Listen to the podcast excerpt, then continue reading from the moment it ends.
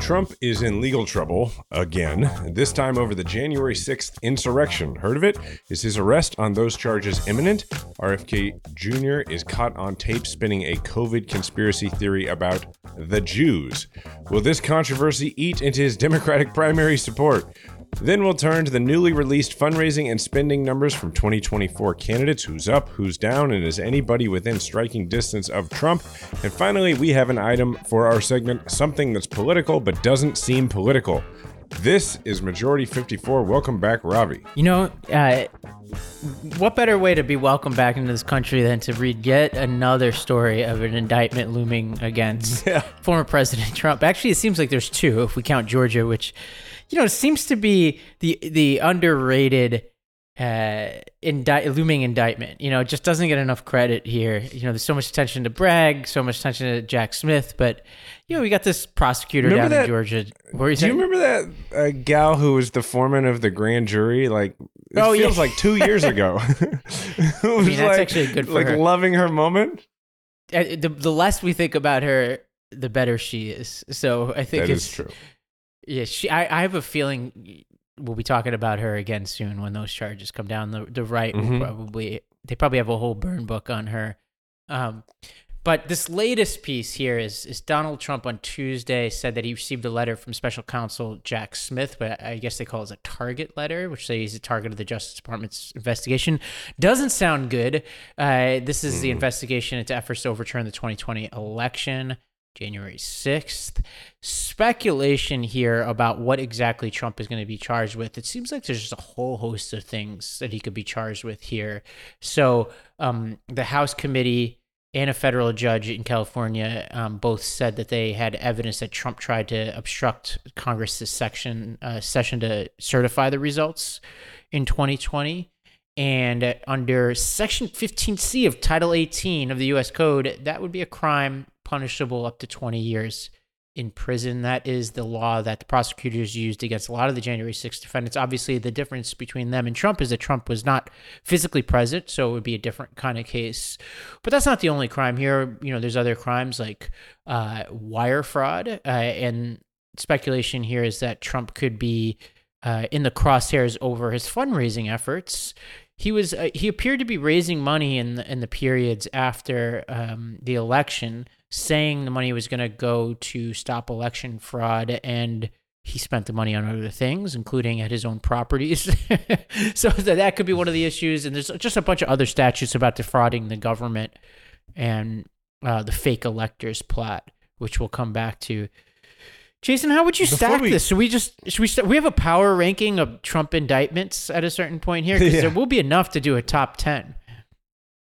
Okay, to me, so it depends on your criteria, right? Like, if you're going to go with most likely to result in a conviction, well, then This it's is got to be the well, it's got to be the New York one, right? Mm, well, yeah, actually, right. wait, what's the venue here? Is this one? This is, this- DC. yeah, I would say so. This is number one. it's got to be number one because it's Yeah. You, you got to think about. Well, you also have to take into effect like count that this is federal, and federal means that there could be a pardon. So that's a that's a I still think- him or another Republican president. or another Republican. So I'm gonna still go with New York. I think you're right. Like I think it's a Yeah. weaker case, but there's no pardon coming there. Well, and uh, it- yeah, it's such a crazy thing to be doing is to to rank the indictments of the former president who is the front runner for the Republican nomination for president. Yeah. Uh, I just want to step back for a second and be like, you know, I don't just I know there are a lot of people who were like, these guys will never be held accountable, and I'm sure a lot of people still feel that way. But I don't even just go back to January 6th or to 2016 and the Russia stuff.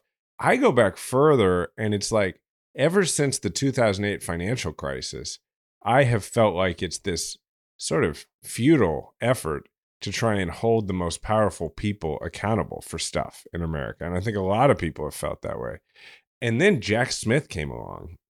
And he was, I'm not saying he's holding people accountable for the 2008 financial collapse. I'm just saying, you know, it's just felt like the people who are really behind what happened in the first place don't get held accountable.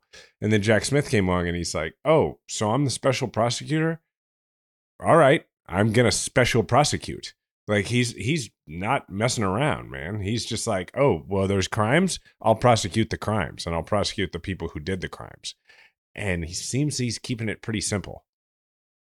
He he does appear to be weathering the sort of blistering criticisms from the right because he's just it doesn't seem like there's a lot known about this guy, which is very hmm. helpful. Mm-mm. You know, he's not Comey, he's not Mueller, which you know, and, and to be clear, I don't think Mueller ever did anything wrong. I just think that he had been a public servant at the highest possible level for such a long period of time that people could quibble with things he did. I don't think they did a particularly good job of discrediting him, but all well, he also probably felt like he had to walk a bit of a tightrope. Like he he was he was, I think, trying to create something that was a justice oriented solution, but also a political solution. right. And Jack Smith don't he's like, I'm a prosecutor. Like he's just like, I'm just doing my job. And uh, it is. it, seems to it be is going well for him. Yeah, and I, I think this is a very important development for a number of reasons. One is the jury pool in DC is obviously much different than Florida. Uh, two is that hmm as much as the document stuff, I think, you know, is a horrendous crime and and one that should put him behind bars for a long time. This is the big crime. Like what this Mhm. is about is like I think the the central crime of the Trump presidency. There are many things he did that were horrendous, but I put this very high on the list. And so to to hold him accountable for January 6th, the insurrection, the fake electors, would be, I think, the most important case to prosecute against him. I think the second reason why this is really important is that it puts pressure on Aileen Cannon down in Florida because, you know, in the sort of hierarchy of cases, you know, Tish James, Bragg had indicated that, I guess because of the sort of deference given to the federal government, that they were going to basically defer to Cannon and her trial and her calendar. Well, now we've got another federal case happening, and, and if she uh, slow rolls that case, which we have, we really don't know. I mean, they had a hearing this week on it, and she seemed to talk out of both sides of her mouth. Like we obviously have a lot of reasons to be skeptical of her, but she appeared to both give the prosecutors and defendants a hard time. Seems like she doesn't want to do the case this year, but you know maybe early 2024 is the best you get there, which would be a very strange time to hold a case. Not that there's not there's a good time to hold this case, but if she wants to slow roll that case, there's another federal case coming that could step right in. And that's one of the interesting things about the uh, proceed, like the motion practice so far in the case in her court, is you've got the Trump lawyers saying, "Hey, this should be done after the election." When there won't be as much like media coverage, and, and she Yeah. uh, rightfully is like, "Do you really think there'll be less media coverage after the election?" When we know that what they're really saying is this should be done after the election so that he can get elected president and pardon himself, and we never have to have this case. Um, Right. But It, Like, it depends on you know, but what but they can't say that. Yeah, it depends on what who I, uh, Aileen Cannon is, and we really don't know. Obviously, we have some reason, like once again, to to be very skeptical.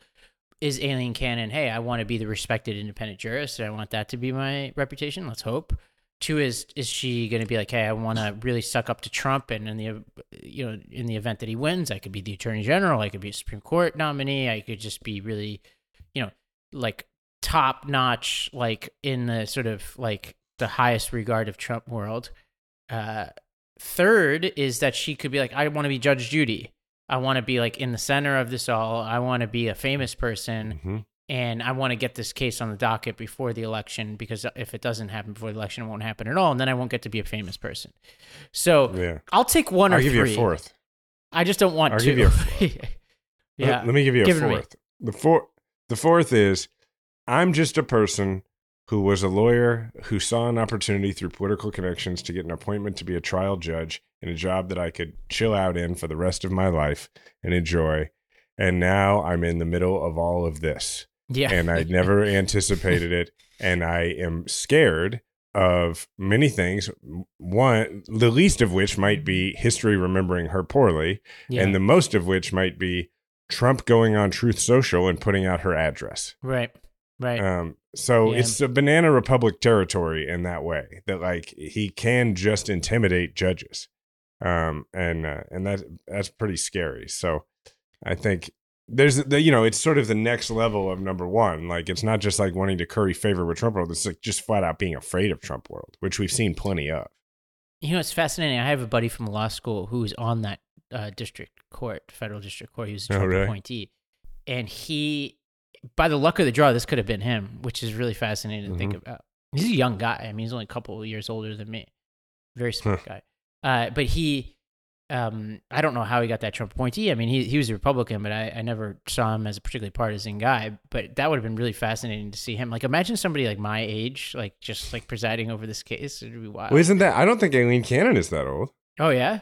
Oh yeah. I don't know. Yeah. I, I guess it just trumped us up to like I don't know a lot about her at all. Yeah. Also, we're, you and I are not as young as we. I feel. know. I knew this was coming. I knew this was coming. you just turned forty, brother. Like Ah, this is the age. we're no longer the youngest people doing the things we're doing. Like there are lots of podcasters not in their forties, for instance, and I went to- people doing the other things we're doing not in their forties. when I was in Italy, the guy who owned my Airbnb. I believe, by the way, that you and I are both the oldest people at our respective offices. uh, where we were. You mean like it- yeah, yeah, that is for sure where I am. Yeah, See, weird. yeah. Anyway, go ahead. Back to what you were saying. Uh, age is just a story, just but the the Yeah. the the Airbnb I was staying at in Italy, this kid, tw- twenty four year old kid who's you know kind of a he's a trash talker. We're talking trash about tennis. And he's like, "How old are you?" Anyway, I was like, "I'm 40." He was like, "You're 40?" He was like, "That's effing old." Is what he said to me in my face. very very forward of him uh okay so back to this case the related case dropped in michigan. Now there's a lot of activity here. I think almost we should start our own court tv here which i know the the, the Meidas guys are basically doing in their network. But the michigan attorney general dana nessel i don't know i imagine you might know her on tuesday brought federal felony charges against 16 participants in a fake electors scheme uh, to illegally deliver the state to Donald Trump in 2020. You, as a Secretary of State here, uh, former Secretary of State, explain exactly what's going on here with fake electors. Like, how, what were they trying to do here? I don't fully understand it, but I, you know, basically the whole like concept of electors is this leftover deal from back when they were like, we're not going to let the mob elect. It's you know pre, um, pre popular vote, right? So Mhm. th- one of the crazy things about our electoral system is that rather than really change the whole thing to make it make sense, we just as we went along and we found reforms, we just tried to fit them into the way that the Constitution set it up in the first place, Right. right? So that's why technically, you know, you vote for president in your state, and you know, popular vote carries it and the electors it's just a ceremonial thing they go and they cast their votes this was like no we're going to say that the state legis i think this was like this was going to make the state legislature pick these people instead. Because technically if i recall correctly the state legislature uh, certifies who the electors actually are because I, I think i remember that from when i was in the state legislature. And so i guess the idea was that these these fools thought they were like the founding fathers. They were like meeting in the basement of the Republican headquarters in, in Michigan, and uh, and they were going to just submit them instead, and then they were going to vote, like they were going to file the official paperwork for the Electoral College from Michigan and go for Trump uh, instead of for Biden. And what I wonder is, did these did these goofballs really understand that, like? Yes, they understood that they were trying to subvert uh, the vote of the people in an election, but did they understand that what they were doing was not like civil disobedience was like that it was like really it could really happen or did they think that this was like tantamount to protest? Like i i, I just genuinely i'm not excusing it i just genuinely wonder if the actual cogs in the wheel uh not the people who were orchestrating it but the actual people signing their name to it if they understood it. Well, there there is some evidence that some of them did because in one of the articles I was reading, one of the more prominent members of this group told a reporter right after the election that hey, like as much as I would like to, you know, intervene here, you know, I legally don't have the authority to do so. so they seem to know, and you know, and these are not like lowly people. Some of them, and this includes the former Michigan GOP co-chair, um, Sean Maddock and Kathy Berden, who is a member of the RNC. Uh, there's like a Ronna McDaniel ally. I think that might be the McDaniel ally. So it's like Mhm. You know, it's like these are a lot of these are serious or like more prominent Yeah. people. I don't call them serious I guess- people, but yeah, I'm just thinking of like the the level of activism of people who are like on the state committee usually like they're activists but they're like I'm in Yeah. politics you know what I mean uh so I guess I guess not I mean I think look I, all of these people are participating in a genuine attempted coup I just Yeah. sometimes wonder if they are tantamount to the people who went inside the Capitol versus the people who sent them inside the Capitol. in some and it, it's weird. Like Doesn't matter, I guess. I almost think in some ways some of these people are worse uh, because they're at least you know it's, it's a lot of those people who showed up at the Capitol were deranged people who were Mhm. manipulated, whereas I think some of these people are the manipulators, and this is pretty serious. So they're charged with eight counts, each of them related to forgery and conspiracy to commit forgery, and each felony charge, each one carries prison time ranging from five to fourteen years. So they get convicted here, they could be going away for a while. And notably, this is a state charge. So once again, Mhm. uh, at, at least the president cannot pardon them, which is critical. right. So all of that is going on, Jason. Um, maybe let's take a quick break, and when we come back, we'll talk about the uh, very fascinating candidacy of RFK Jr. Um, he uh, he had a video, I think, specifically for you, as a message for you, Jason. Yeah. Uh, yeah. So we'll, we'll we'll talk about that. We'll talk about fundraising numbers when we come back. We'll also talk about the writer strike. All of that when we return. So our next partner is one that is familiar to a lot of longtime listeners, and that's AG1, which is the daily foundational nutritional supplement that supports whole body health.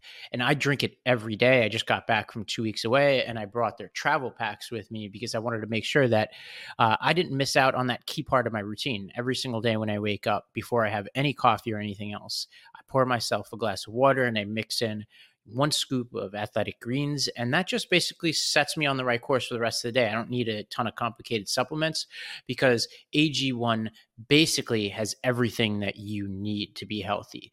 And just one serving so that one scoop every single morning gives me 75 high quality vitamins probiotics whole food source ingredients and i can't think of anything else that's more important to my daily routine than that save for probably getting a good night's rest. And so uh, for you, if you're looking for a simple, more effective investment for your health, try AG1 and you'll get five of those travel packs. So I know a lot of people are moving around the country this summer trying to get out there. Um, these travel packs are essential.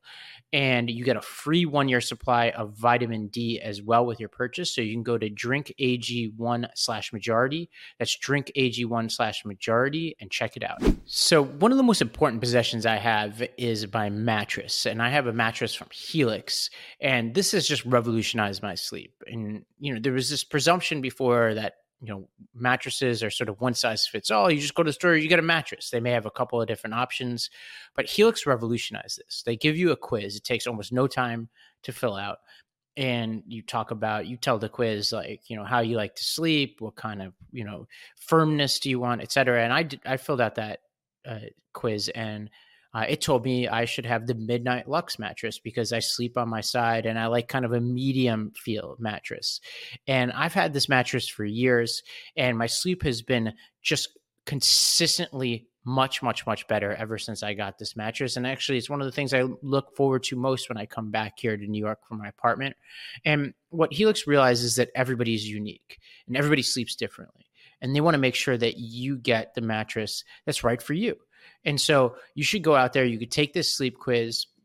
You can get a mattress uh, that's right for you, and you can go purchase that mattress, and they'll send it right to you. And because you're a listener of this show, you'll get 20% off all mattress orders and two free pillows for our listeners. So you can go to helixsleep.com slash majority 54. This is their best offer yet, and it won't last long. So with Helix, better sleep starts now. Go out and get your mattress. All right. Do you have people in your life, Ravi, who are RFK Jr. curious? Oh, yeah. Oh, yeah. yeah, I do too. I do too. What does it sound like when they bring it up to you? Uh, it, it, there's never like a, a ton of specifics at first. It's more like, hey, have you checked him out? which is Yeah. a crazy question to ask me if you know me very well. Of course, I've checked him out. This is like the seventh podcast I've done about RFK Jr. But uh, it, I think it gets to what we talked about. He he he's he's he's coming. He, he's he's hitting certain legitimate concerns of people, even though he is not himself a legitimate human being. If that makes sense, like people who are fed Mhm. up, who are frustrated, you know. But he himself is a quack. I don't know. What does it sound like to you? Uh, it, it the same. People are like, because I- I think we're the same in that in our uh, in both of us do this, and then we have other professional pursuits and and life pursuits that aren't tied to politics, right? So like Right. like for me, you know, I do my veterans work, and and then I just you know I like recreationally I do all this baseball stuff, whether it's youth baseball or my own baseball, and then and for you it's like you have all sorts of different things you do, whether it's the media side, but that's more people who are tied into politics or like the 50 other things that you're involved with. For me, what happens is I become, and I think this happens to you too, I'm the guy who, when people have an actual political question, they tend to Yeah. pose it to me. Right. And, and so I get like, hey, uh, I was reading about RFK Jr. and he said this and this. What do you think of him? So I, I Mhm. don't get have you checked him out. I get what do you think of him? And I think I said on a past pod that my standard response is to say, um, well, look, I think that that's a guy who was who grew up with a lot of trauma and had a lot of things taken away from him. And I think anybody in that position might be uh, likely to go down a conspiracy sort of theory sort of route because it helps explain a world that doesn't seem explainable if you you know lose your dad and your uncle when you're young and all that kind of stuff and and people tend to accept that but then some people uh, including somebody who uh, I'm close to but I won't name said to me uh, not who listens to this show said to me not long ago they were like you know I know it's not popular to say this but so far most of the things I've read RFK Jr. say I'm like it's not that crazy. And I'm like, so then of course I'm like, well, he's the one who said this and he's the one who said this. And, and they're like, yeah, that's a little crazy, but I know people who aren't crazy who think those things. And then this know- happened. I think I might know who you're talking about. Uh, but the what? I but here's the thing about and that. And then this happened.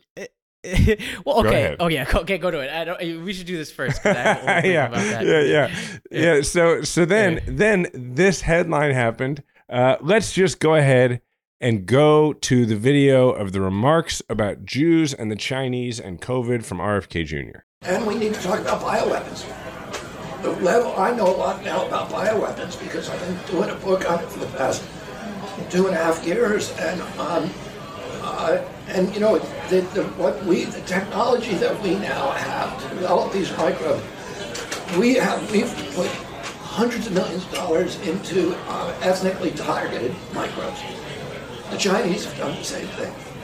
In fact, COVID 19, there's an argument that it is ethnically targeted. COVID 19 attacks certain races um, disproportionately.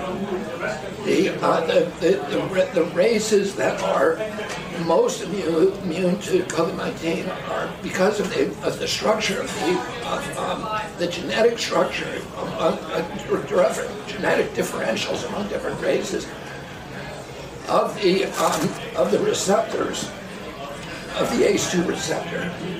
Um, COVID-19 is targeted to attack uh, Caucasians and and uh, and uh, black people.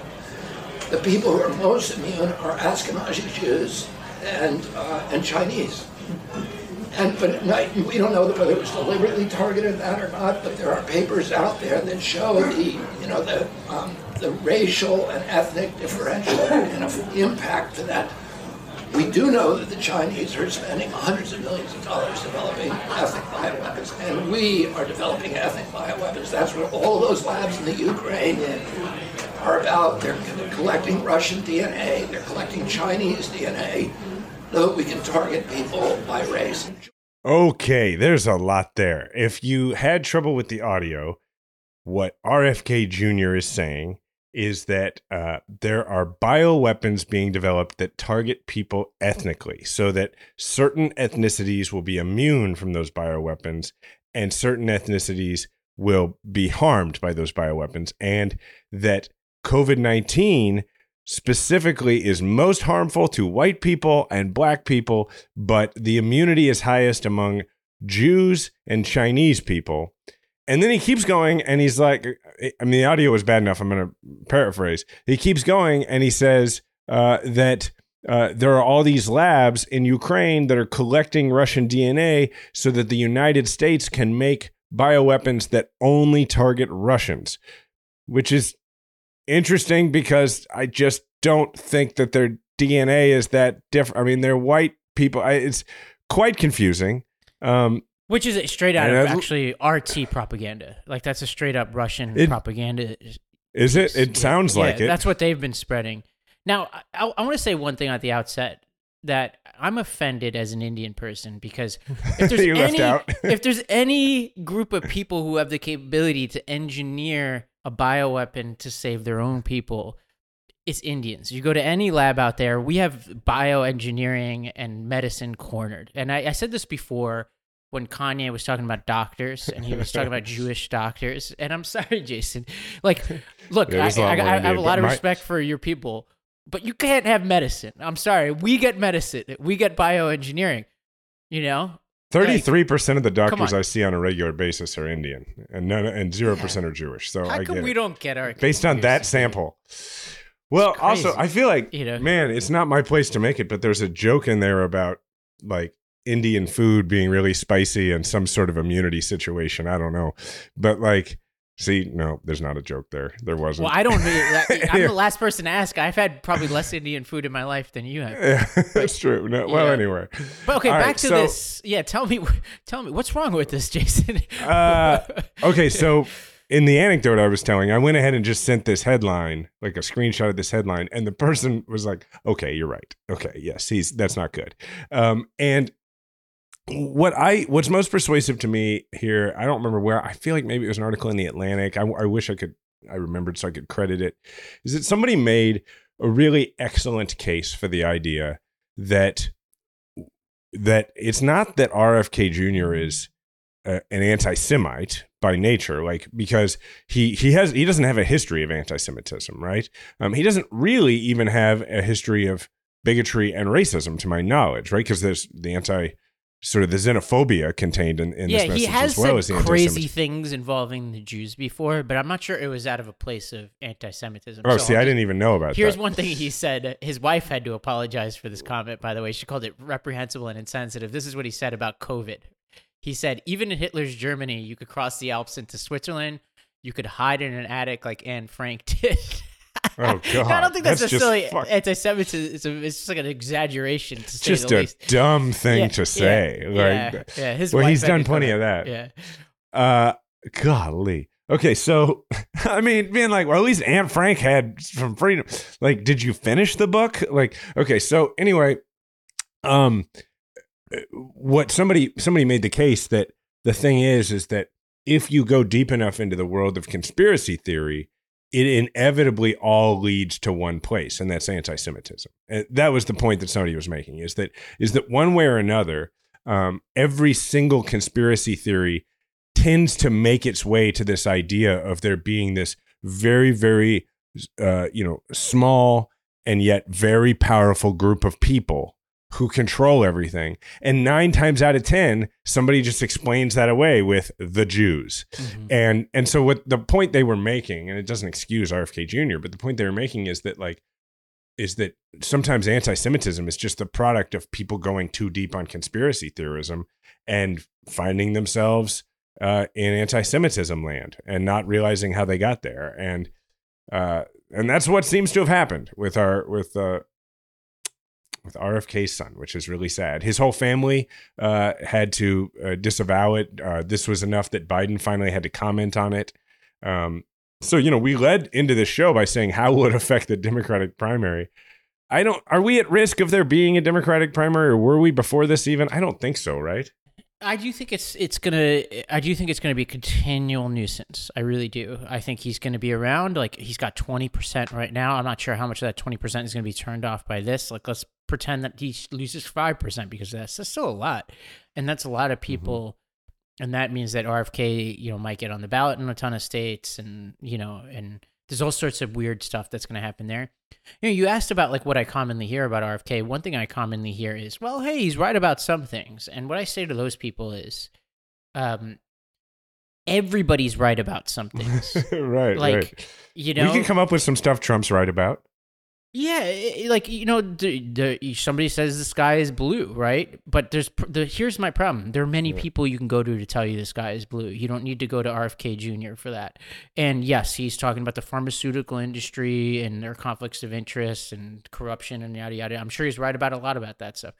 You know who's also right about a lot of that stuff? A ton of people. Elizabeth Warren, Mhm. Bernie Sanders, right? You go down the list, right? Tim Ryan. So like you don't need RFK Jr. to tell you about all that kind of stuff. And even if you're like super on the scientific community screwed up COVID and we're overconfident narrative and all that, there are many, many serious scientists and thinkers who make those arguments that aren't also saying crazy stuff like this. And the crazy stuff is not an unrelated point. It all emanates from the same worldview, which is this guy's a pattern recognizing machine and he's just like constantly spinning theories to explain everything. This clip was instructive because you could take the most charitable reading of what he said and like let's pretend that the science says that COVID affects different races like differently, which is possible. I haven't looked into it that closely. Instead of being like, "Hey, that's just like what happens with viruses, and you know, different races have different genetic makeups on the margins, and that's probably relevant to COVID." You could imagine a progressive saying that, right? Mhm. Uh, instead of just being like, hey, that's just like how both this disease evolved and how we evolved, he has to find a cabal that's responsible for it. Like, Right. that's the most likely explanation for it, not the fact that, hey, like evolution of both the virus and humans would dictate that this is just a possibility that we have to deal with. Also, like, if it's a bioweapon, they did a pretty bad job of deploying it since they first deployed it in their country. And it killed Yes. hundreds of thousands, if not millions, of people. Now we know that they they fudge those numbers and they keep them low, but like we know that a lot of Chinese people died. Um, so that's Right. not to say that that doesn't cancel out the lab leak theory. That doesn't cancel out the idea that uh, for whatever reason that it was potentially being engineered. But the idea that they like create the idea that there's this high immunity when so many Chinese people died, and like I know Jewish people who died. Um, it, it just drives me crazy because when they do this kind of stuff, you find yourself doing what I'm doing now, which is trying to debate it on the merits, which only makes it seem more real, which only like plays into the ah, It also very makes it frustrating. it makes it harder to actually engage in good faith because I personally believe the Wuhan uh, lab leak theory was not handled correctly by the press and the public health establishment. I still continue to believe it is a very plausible theory. It looks like the Biden administration is warming up to that. I think just today they announced that they're pulling funding um, for certain cooperation with China because China has been stonewalling that investigation and uh, we can go down that rabbit hole and so you could imagine like and this is what it gets to like the rfk like supporters like i think one thing you could do to people who are rfk friendly or flirting with him is to really understand that world of the lab leak theory and i and i think you know my opinion tends to be we don't know yet and it's certainly very plausible that it emanated from a lab and it's not like if you're if you listen to like Bari Weiss or somebody, they're gonna think they're gonna tell you that it's like hundred percent. That is certainly not established, but it certainly is very likely. Very serious scientists believe it's very likely, and China certainly hasn't done anything to help, uh, you know, help us figure out the answer to that question.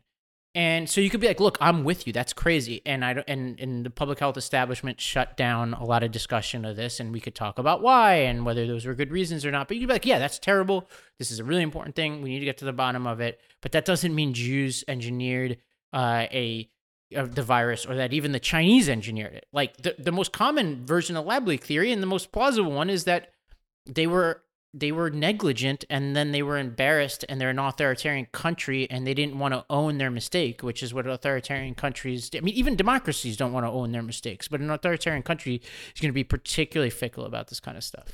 No, Ravi. The most plausible theory is that Israel and China Yeah. came up with it together and said, "You know what we're gonna do is this'll this'll fix everything." Um, anyway, Uh, Yeah. I guess if there's somewhere where he's going to lose support, I would imagine it would be among the more high profile people who have actually supported him. You know, Right. the Jack Dorseys of the world, some of the the Silicon I haven't Valley heard much from those people. Maybe you know. I haven't looked too much into it, but like David Sachs, Jack Dorsey, all these people, I think, as I, I think, are still supporting him after this. Yeah. From what I can tell, when those folks support people, they do it very quietly anyway. Um, Yeah. You know, it's it's just it's money, and they and they don't really do anything else. Um, you know, Yeah. I mean, if you just look at the way Jack Dorsey's sort of public persona operates, it's it's pretty low key, right? Yeah. Um, I think I told you that I I went and met with him once uh, for Let America Vote, and I didn't realize that he's a pretty diminutive fella, and I brought him the wrong size T-shirt because he's from Missouri. And uh, Mm. anyway, he was quite nice. He did not say much. Um, Yeah.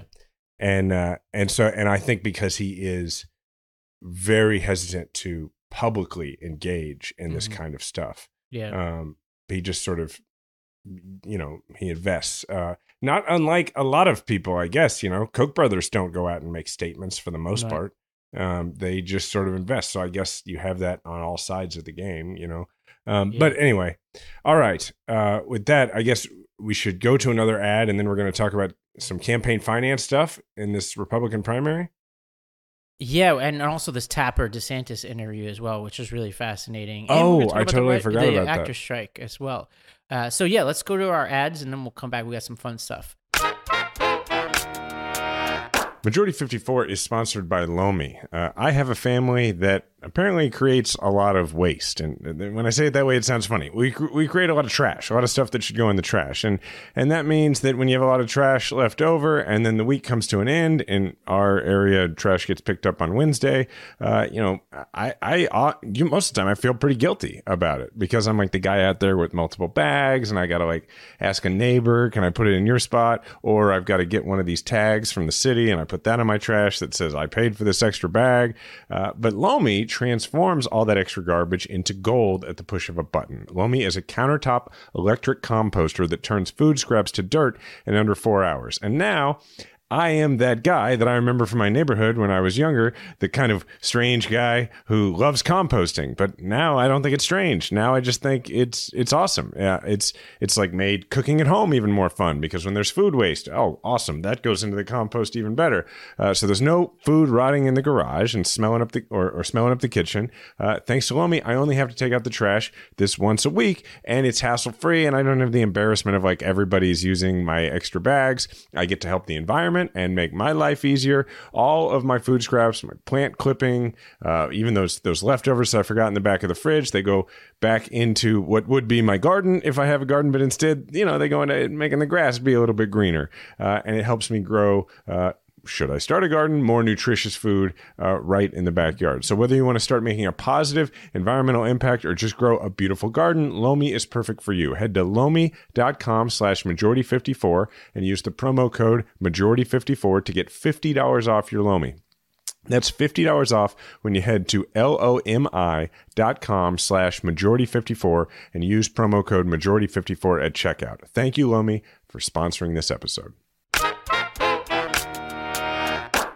All right, Jason. So fundraising numbers came out. I love fundraising quarter reporting because I was a fundraiser for Obama. And uh, when you're on the fundraising team, as you know, because you've had a fundraising team, these are huge moments for the, the finance staff and for the campaign, especially at this stage. We used to have parties to Yeah, you did because y'all raised so much Yeah. money. Like, of course you love this. Not It- everybody who worked in fundraising loves this moment.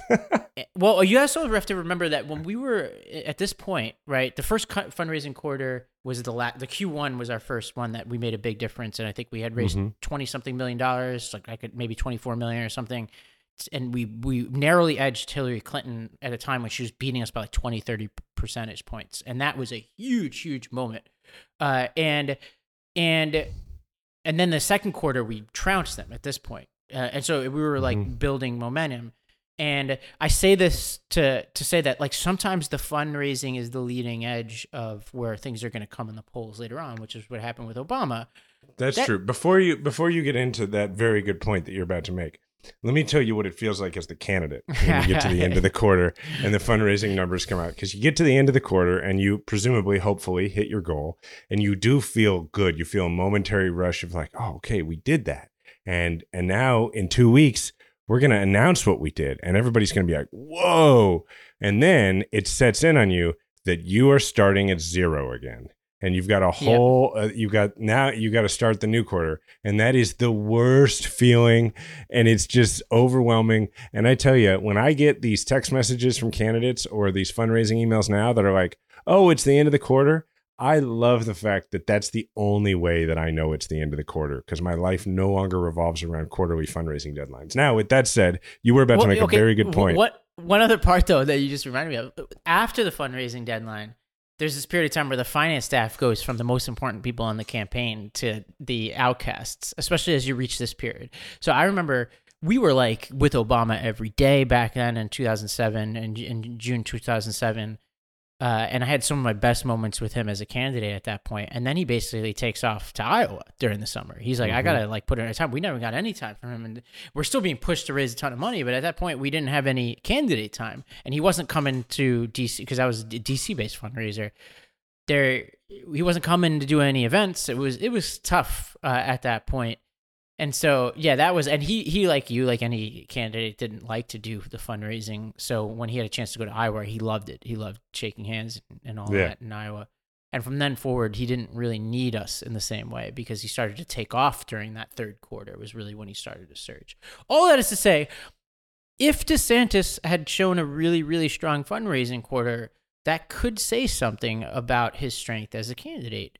He didn't really. So he spent nearly eight million dollars. He has definitely the highest burn. Uh, he had he spent nearly eight million during the first six weeks of his campaign, and he's he's raising tons of money from big money backers. Uh, who have maxed out, which means that they won't be able to give him any more money.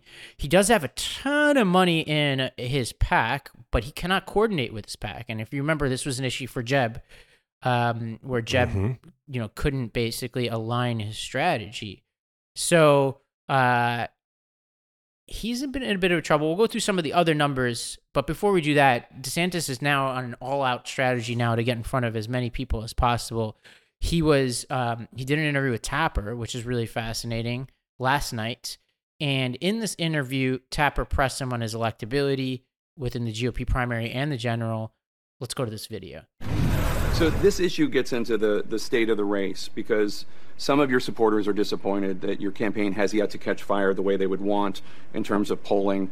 Uh, one Republican pollster, one who is sympathetic to you, I was asking her about your campaign, and she said she thought the issue was you bumped up at the beginning because voters, Republican voters, saw you as a more electable conservative like Trump, like you, Trump without the baggage.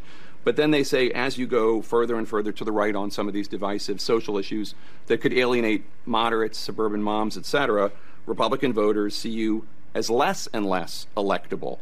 Uh, what do you say to that analysis? Well, I don't think it's true. I mean, the, the proof is in the pudding. I mean, I took a state that had been a one point state and we won it by 20 percentage points, 1.5 million votes. Uh, our bread and butter were people like suburban moms. that is funny because of the pudding thing right Yeah, so people are listening. The pudding, he was he, he allegedly eats pudding with his fingers, which, if true, is honestly enough. Uh, to, I just think it's gross to eat pudding personally. But yeah, I agree with that too. Uh, his demeanor, you didn't watch this interview. His demeanor in this interview I found fascinating because he was way less combative than he normally is, which tells me that this is his new strategy is to appear like more likable. They must be getting information from their focus groups that people are seeing him as a prickly asshole that he is. And so he's trying to you he, you could just kind of see it in his interview. He's like he's he's restrained. Uh, like he's being he's being held back. You're not getting Mhm. the the full run. Yeah, yeah, which I find fa- I think that's actually the right thing to do. Like I I think like his brand of asshole is not as appealing as Trump's. Not that it's appealing to me either way. But Trump if if you if you agree with Trump, he's funny. Right? Like that's like his Yeah. general thing is like like he appeals to something in that side uh and he's he's, Well, he's it- interesting in that way whereas Ron is just like a kind of an uncomfortable guy to to watch even if you agree with some of the things he's saying. He's Kirkland brand Republican asshole, right? I mean, like like if you want a Republican asshole as your candidate, you're gonna go with Trump. You're not gonna go with the Costco brand. Right. You know, you're just gonna be like, I'm just gonna go ahead and get the thing that I've got in the past. Right. Uh, so that was that was him on electability. He's very defensive on that. Obviously, going to his his uh, results in Florida, which are like in in a, if he is running a good campaign, that would matter a lot more than it does right now. The problem is his stumbles. I think. I think made him look like he was bush league and like kind of reinforced a narrative like, hey, like you are operating in one state, but you're not ready for the national conversation. Um, I, I I wouldn't put my money on him, but I think I've seen crazier things happen and people take fire. And I think especially if if he if he could somehow become a different person over the next few months and come across Yeah. as a little bit calmer, I still think there's a possibility he could do something. I'm starting to think that if there's going to be somebody to take out Trump, it's Trump himself. Like there's got to be something he's going to do to to take himself out of the running. Well, okay, there, there's one other clip I wanted to show you, and this involves the military. Obviously, you served, so I think you'd, you'd Mhm. find this particular back and forth interesting.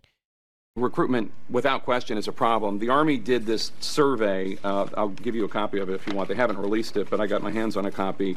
And it looked at, it surveyed people, I think 16 to 28 barriers to service, and beyond the ones such as don't want to die, don't want to be injured, don't want to be away from my family.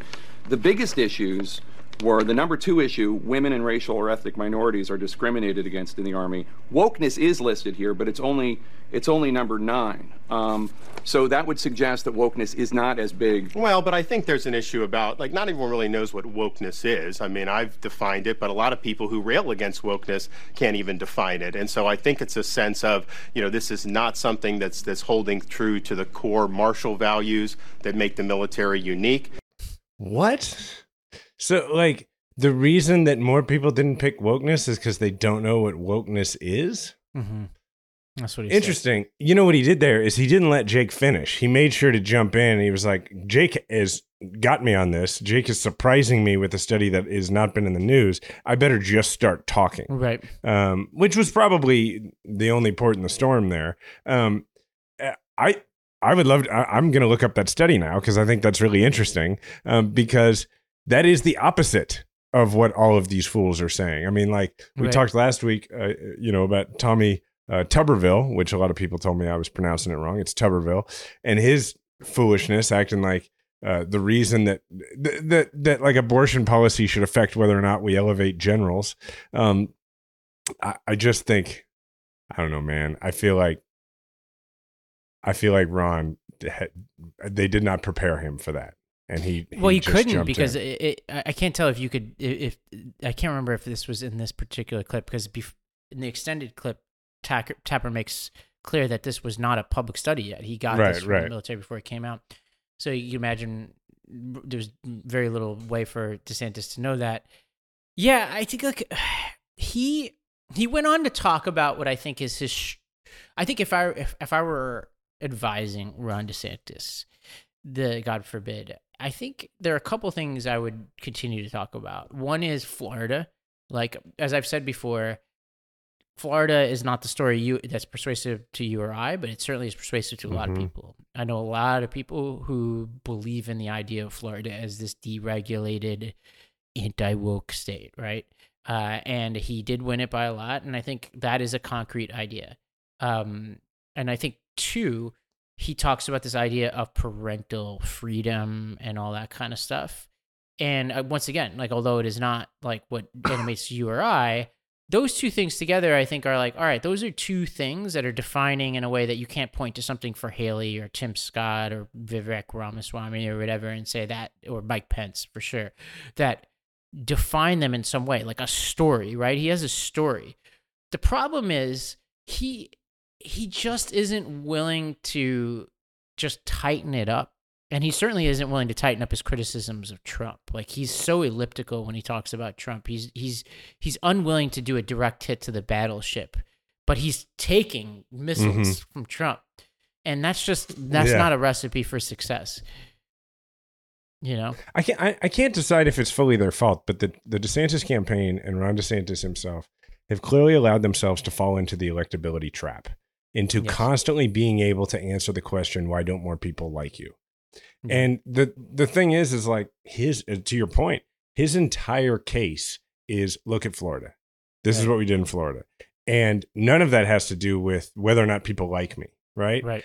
And and if you look at the way Biden, I mean, Biden's approval ratings have never been that great. They weren't that great during the election. They haven't been that great since. They weren't that great during the primary. Biden's been getting the why don't more people like you question for years. Right. And Biden has done an admirable job of being like, that's not what I'm worried about. Here's what I'm doing for people. Here's what I want to do for people. Like uh, we'll worry about that stuff later. The votes will sort themselves out. Here's what I want to do. And and that works because when you are constantly answering the why don't more people like you question, then you are constantly talking about yourself. And people don't want you to talk about yourself. They want you to talk about them because when you talk about yourself, they figure they only think that you only think about yourself. They want you to be thinking about them.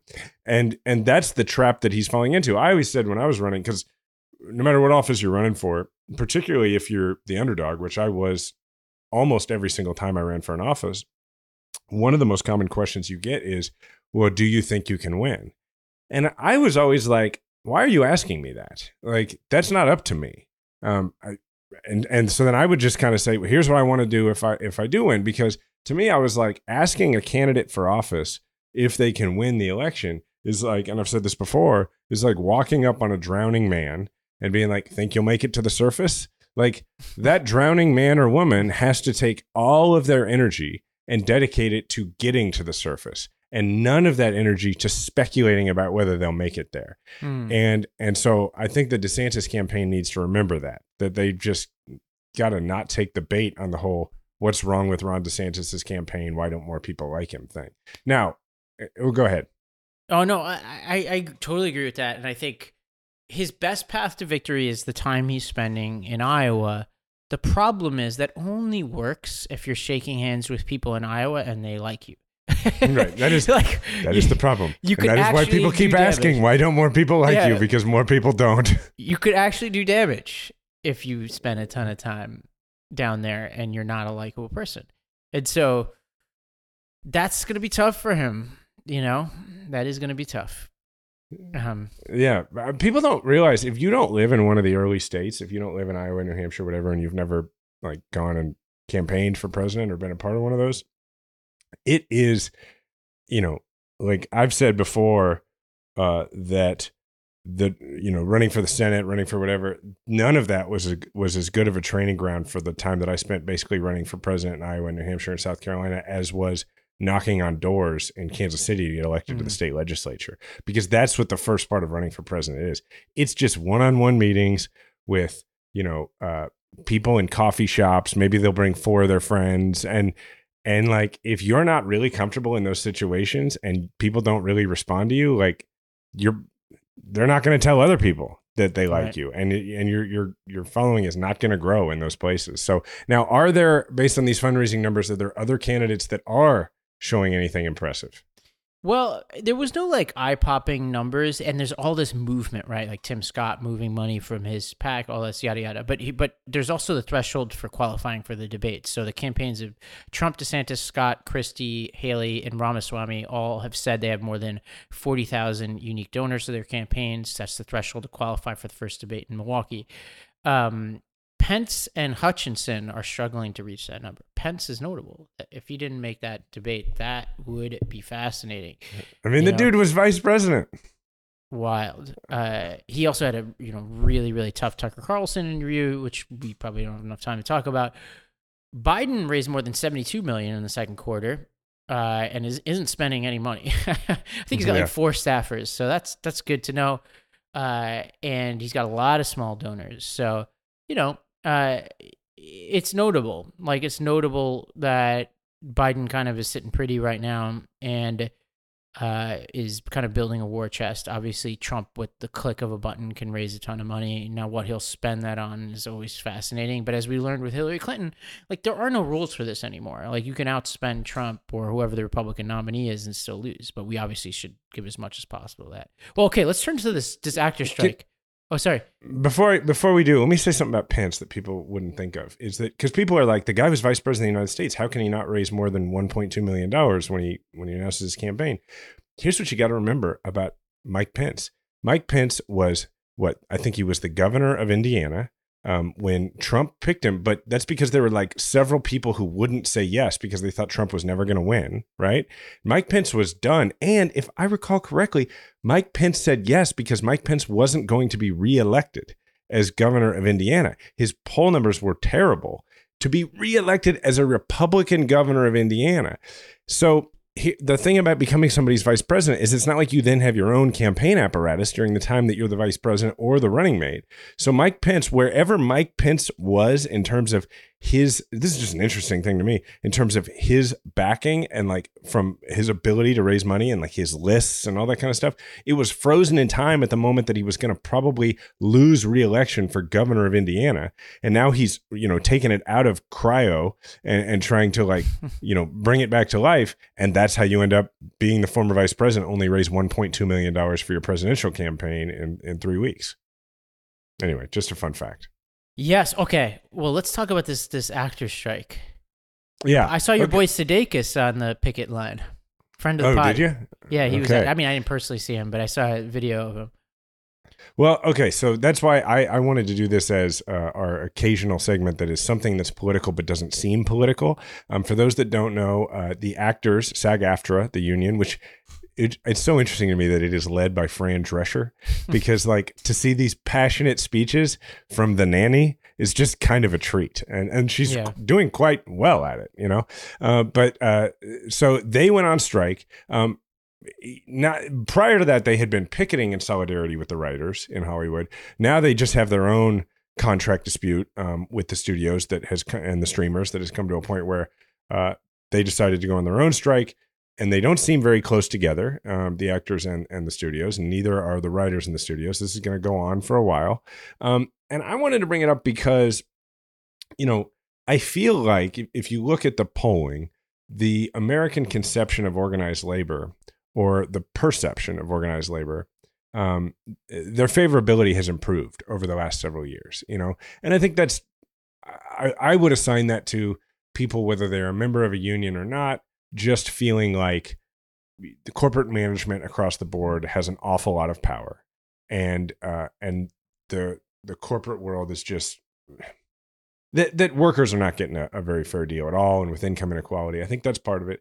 But I also just wonder, and I wanted to tee it up here in terms of how people view labor versus management, which I think is a proxy for how they view Republicans versus Democrats, or Democrats versus Republicans in that case. Um, these high profile strikes where you have people like Major League Baseball players that go on strike, actors. Now, the actors are not striking for themselves, somewhat they are, like they're streaming residuals, but for the most part, even the Tom Cruises and the and the you know Jason Sudeikis of the world are really striking on behalf of the of the actors who just get the basic minimum. You know, background actors, people who just like they're trying to pay their bills, they have a mortgage. You may see them occasionally, and maybe you recognize their face, but probably not. Um, that's really because their membership is in the tens of thousands. So I just I just kind of wanted to tee up that discussion is do you think that these things because these are the people we see in these are rich people. Like Max Scherzer, pitcher for the Mets is the is the representative of the of the players union when they went on strike. That dude's got many houses, I'm sure. Yeah. But they were striking on behalf of minor leaguers too. So I'm just wondering how do you think it affects the perception of labor in this country? Well, well, one, a couple interesting things about the the economics of this. So we think we tend to think of like the Tom Cruise and the Robert Downey Jr.'s with these million gazillion dollar contracts.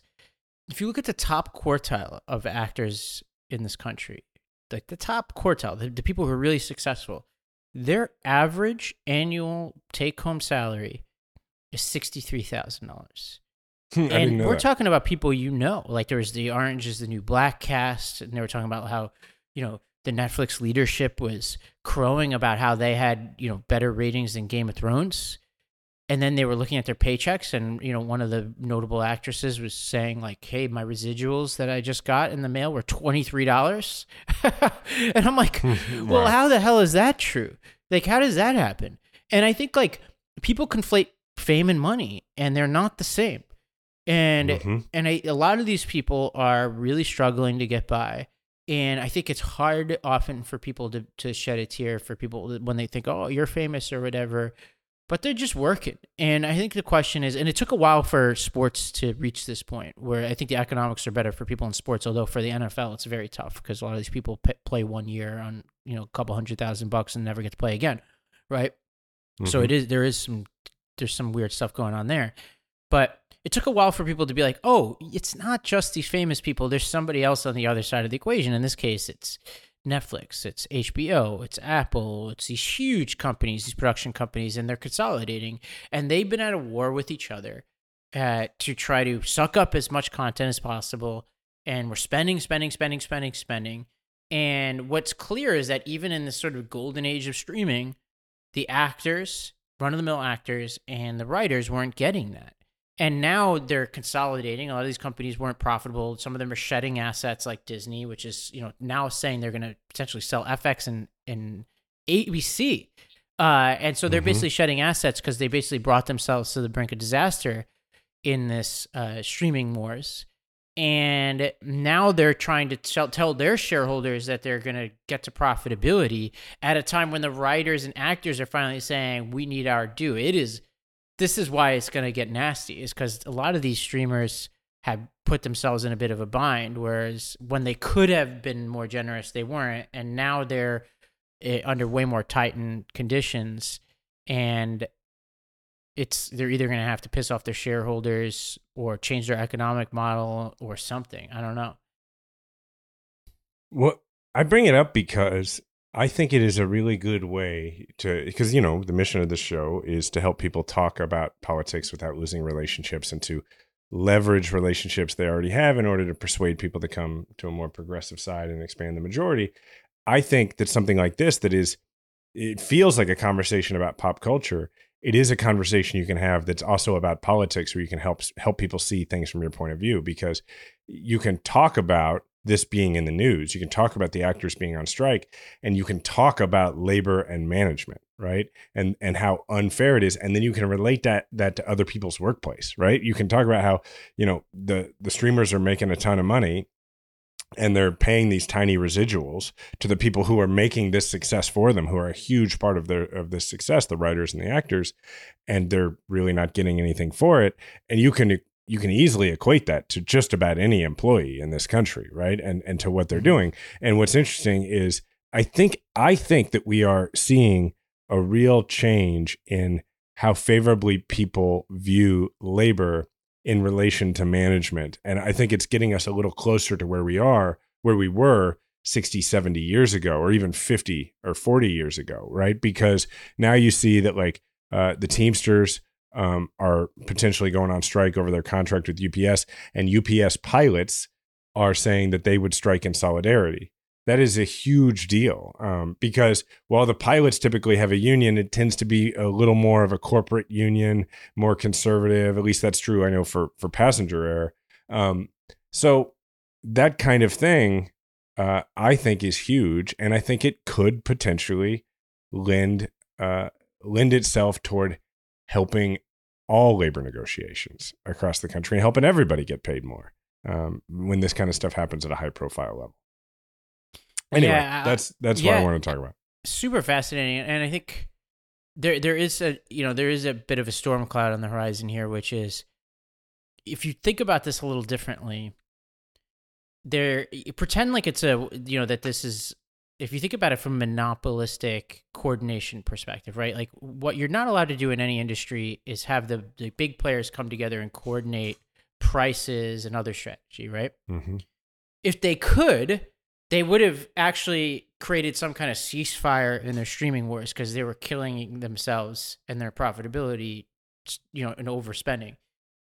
What I think some smart players in looking at this, you know, in a kind of inconvenient theory is that, well, this actually has the effect of helping all of these companies because they, if ever, nobody is creating new content. They're all sitting on huge libraries that, uh, you know, you could spend the rest of your life trying to watch every TV show that exists right now, and you would still, you know, die having not seen half of it, right? So there's this theory out there. Well, they now can cut all these contracts because of force majeure contracts. They can cut with Shonda Rhimes. They can cut with, you know, Harry and Meghan and all these contracts that they want to get rid of, and then they could pull from their libraries and kind of force people to be like, hey, this is the only thing you could watch. and that's cheaper for them. And so this Mhm. is like a bit of cold water, I think, for some people, and why I think you're reading these anonymous quotes from the studio saying, "Hey, like it's going to get to the point where the writers and the actors are, you know, missing mortgage payments, and Yeah. that's what's going to push them to the table." So. I hate to be the bearer of that news, but I do think that this could get ugly for the actors and writers. I actually do think the studios have more leverage than people realize here. Yeah. Um, well, particularly uh, the non-broadcast ones, right? Like, Right. Like there are certain, you know, if you if you're if you're worried about getting, you know, Kimmel's show back on the air and that kind of thing, Right. that's some incentive. But then if if you're part of a parent company that has a streamer, right? I mean, and that's why it is so because you cannot collude on price. You can negotiate jointly over labor, right? So Right. so you have this weird world where Netflix is sitting at the same table as Yeah. Whatever in uh, Disney, right? And and NBC and and everything. And so uh I, it could go on for a little and they're the big So- winners. Netflix is the big winners here Right. because they have so much international content. So that you know, Money Heist is a good example, a show that has made it to the U.S. Everybody loves it. Power 100, we talked about these things. There's a gazillion examples of these that Americans have never heard of. They could pull from this stuff for a decade and be like, "Oh, Mhm. hey, here's this Indian show you never heard of." And you're like, "All right, like we could treat it like it's a new thing." Like they're, they're sitting pretty right now, I think. All right, uh, let's go to grab an oar. Um, I have one. Uh, I am going to promote my friend Joe Pereles. That's P E R E L E S. He is running for the Missouri State Senate. Um, I, never intended to make this a show where I'm constantly mentioning people running for the Missouri State Senate, but we talked about our friend Stephen Webber, who's been on the show, who's running for the state Senate. People should once again look up. But then the other one now is Joe Pereles. Joe Pereles is a guy who everybody on here would love. Joe is a guy who like he's always been in the thick of things. He's a great like community volunteer and he's been a business leader, but he's not somebody who I ever thought was going to run for the state senate. And I was so excited when he decided to do it because if he wins, he will be flipping a seat uh, from red to blue, and I think he has a very good chance to win. It's in it's in St. Louis County, uh, and you can find. So he doesn't have a website yet, but he has uh, a donation link, which is an Act Blue link, which we will put uh, in um, in the show notes and, and in the comments here on YouTube. But I would encourage people to look up Joe Pereles, just a fantastic dude who is without peer. Oh, Uh, sorry. I was gonna It's say, true. look, like I, I don't it's know. not even the way it's spelled. I don't know much about the guy, but he is peerless. uh, he is, He, all has got a great Well- slogan built in, doesn't he?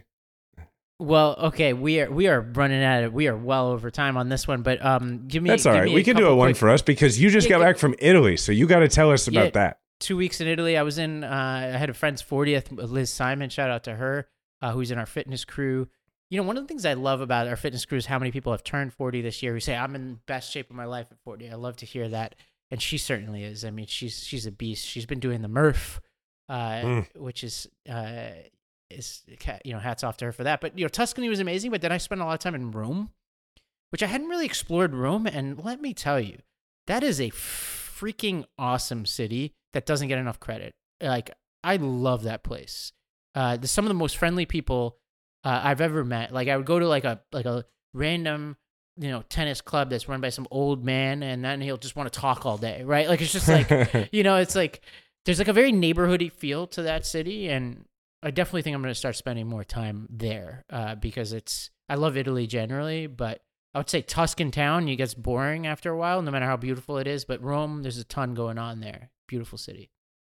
Now, did you actually vacation, or did you like? Because your plan was to actually unplug and purely vacation and not work. Like you usually work on all of the uh, during. All Yeah. I did have to do the second week. I had to do some like some stuff around the branch, uh, and which is hard to do, by the way, when you're on that time zone, um, because you're and at- like in vacation mode. I Oh yeah, say. Like- I mean, I had one meeting that was at three o'clock in the morning. Who's on the west Oh, coast of the United States? Uh, that's tough.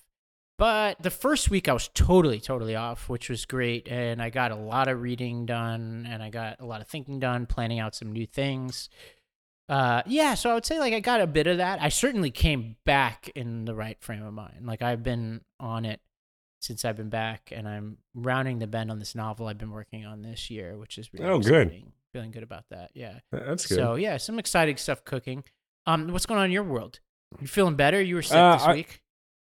Yeah, I'm feeling a little better today. Um, I have, I still don't feel great, but uh, my, I think if I have a one thing, it'd be, the continual uh, joy of uh, the Afghan family, the Raufis, who, you know, I'll let people look back and find the whole story, but um, who are basically part of our family now and are finally here in Kansas City and live down the street. Uh, and we we got to take them to thank you to the Kansas City Royals who knew the story and were like, we need we need to get them to a baseball game. And so it was awesome to take the family of 14 uh, and, and, thank you to the people also who who helped make that happen. That we had some people volunteer to drive and that kind of thing to their first baseball game, and on the way there, I asked and I found out it was their first real sporting event um, of any you oh know God. other than like very very local stuff. Like they'd never really been to a stadium to see anything in the, in their lives, and so it was just a very cool experience and, and a lot of fun. And, and so I, I really appreciate the team uh, making that happen. It was it was they were on the jumbotron. It was just incredible. incredible. man. Well, I yeah. can't wait for them to see the Bills come to town and kick your ass. They've uh, been asking me about football. They're like, okay, so American football, that's like with the ball, that's like a rugby ball, and you know the kids already have because they've been donated. They already have shirts that say Mahomes this or Mahomes that.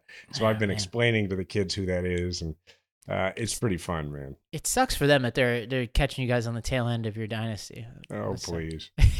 I can't even please. try. I can't even yeah, put my back even... into the trash talk anymore. My team is such a mess right now. But uh, yeah, we'll see. Low right. expectations, secret to happiness. Well, remember to subscribe to Majority Fifty Four wherever you listen to audio podcasts. Just search Majority Fifty Four and please leave a five star review. Thank you to the Meidas Mighty. Remember, we all have a platform. Make sure to use yours today.